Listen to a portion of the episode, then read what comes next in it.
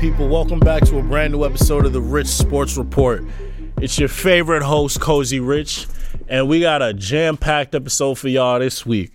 I want to say, first and foremost, after watching this week's, this weekend's NFL games, wow. Just straight up wow is all I have to say. I might, I honestly think this is the best uh, divisional round series or divisional round weekend I have ever seen in my 24 years of life. From the Bengals beating the Titans to the Chiefs beating the Bills in a freaking fourth quarter overtime thriller to Tom Brady almost having another 25 point comeback. Like, man, this weekend's divisional round series was just was just crazy.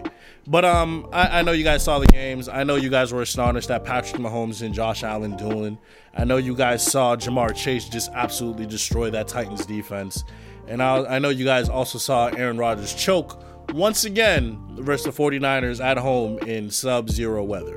It is what it is. That man's leaving the Packers after this season. It's uh, the writing's on the wall, and it is what it is. But I want to talk about the the conference championships. We have the Rams versus the 49ers, as well as the Bengals versus the Chiefs. And I really don't know who to call. For all y'all that haven't been keeping track with uh, the sports report from the beginning, my Super Bowl picks are out. I picked the Steelers and the Packers to make it to the Super Bowl. They both made it to the playoffs, so give me that at least. But at the very with that being said, you know, both teams are out, didn't even make it to the conference championship. Now, I do think that the Rams are poised to make it to the to the Super Bowl, so I'm going to pick them versus the Chiefs. The Chiefs have gotten incredibly lucky. Uh, their defense has bailed them out a lot, as well as the fact that they've been playing against piss poor QB play. Uh, Dak Prescott the first round, as well as Aaron Rodgers not doing shit the second round only giving his team 10 points. He's the MVP of the league this year. But they're versing Matthew Stafford in the line, in not the Lions. That's the old Matthew Stafford. Matthew Stafford in the Rams, which features Van Jefferson, Cooper Kupp, the best wide receiver in, in football right now, as well as OBJ. And their defense is stacked with Von Miller and Aaron Donald. I don't know, but I don't think the 49ers can overcome that with Jimmy Garoppolo, who's been playing under, you know, underperforming uh, in the playoffs to, to my expectations. So I'm going to pick the Rams to beat the 49ers to go to the Super Bowl.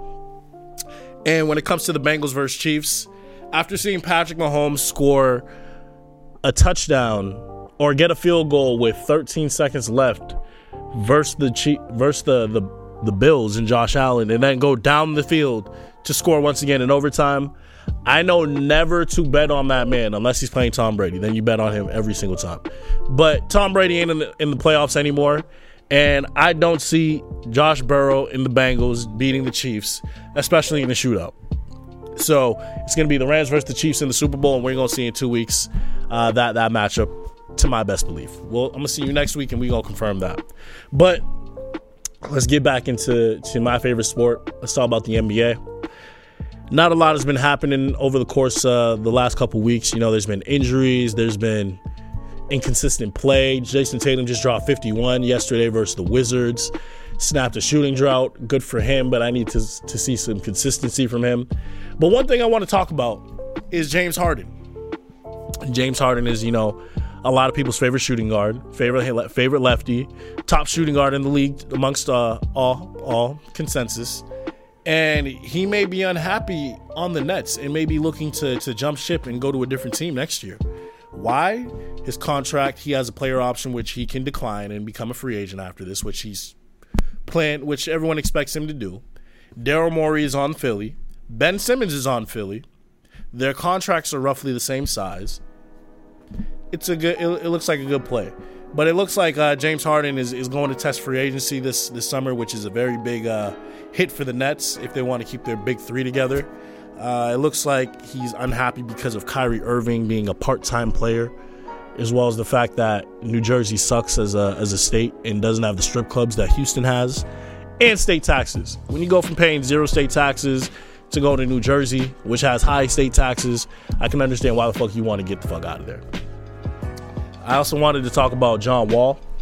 Now, John Wall has not been talked about at all for the last three seasons because this man has been injured and just not playing. But the reason why I wanted to bring him up is because there's been recent trade talks that he will, that the Lakers are looking to acquire him for Russell Westbrook. LeBron might be the worst GM in the fucking world, in my opinion. because when you think about this, a trade like that, and that's just me, you know, putting my 2K hat on. When you look at those two players, Russell Westbrook, John Wall, they have roughly the same stats. They have roughly the same shooting numbers. Obviously, John Wall wasn't averaging a triple double, but they play the same type of ball. Neither of them are shooters. A lot of both of them relied on their athleticism in their prime, and they both like to attack the basket and use their speed. John Wall coming off the Achilles injury, not really playing in three years, making 44 and then 47 million dollars next year. I don't know if you do that trade if I'm the Lakers, especially if you're getting the same product back. And then you got to integrate him into the Lakers team itself. That's a lot to do before the playoffs, as well as you got the fact that LeBron is getting older. I don't know. I don't think the Lakers should do it.